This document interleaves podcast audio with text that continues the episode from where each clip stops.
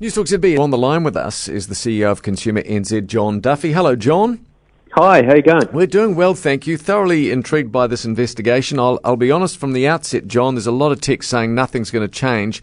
What's your gut feel at the end of this?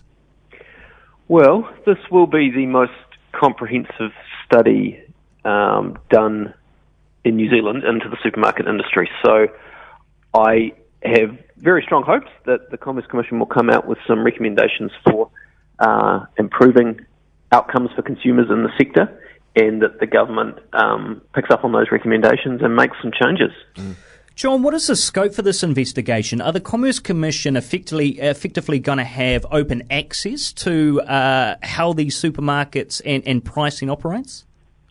Well, the Commerce Commission has some pretty wide-ranging powers under the market study rules. So, um, effectively, yes, they have the ability to compel the supermarkets to provide them information that might be commercially sensitive information. The only thing that um, they can't get their hands on really is anything that's legally privileged. So they can dig right into what's going on um, inside the supermarkets and, and come up with some answers for consumers.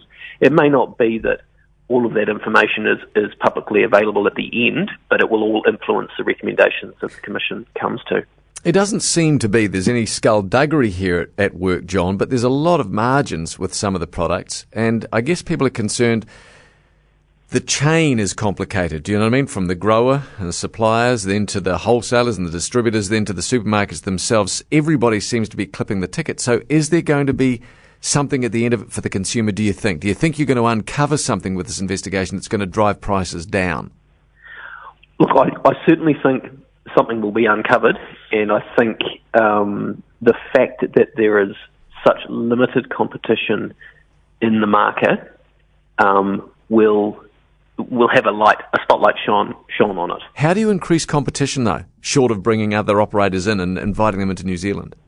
Well, it could be that the market dynamics that we currently see are um, dissuading other entrants from entering the market. So if there's tweaks that you can make structurally to the market to make it more appetizing for a new entrant to come into the market, that's one way of, of promoting competition.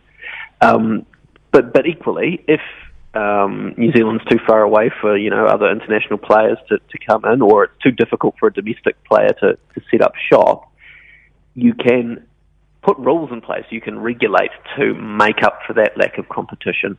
But what we need is a baseline study to say, well, here are the problems.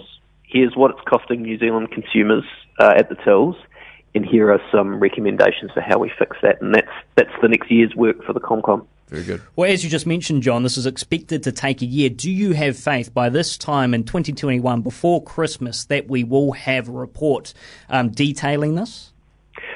Well, the minister set an expectation that the report be done by um, about this time next year.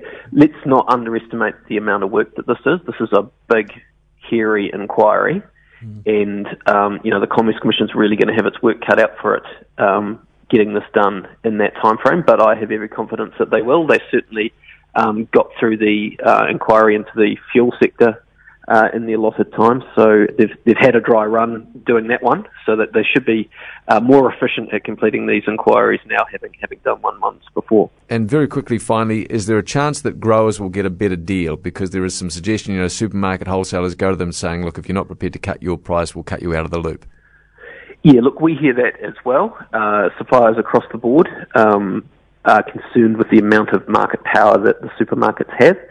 Um, we'll see what the Comcom comes up with. I mean, there's a there's a difference between good, robust commercial negotiations where you'll try and get the best price and exerting market power. And, and I guess the, the unanswered question at the moment is, are these anecdotal reports that we're hearing that the supermarkets are bullying mm.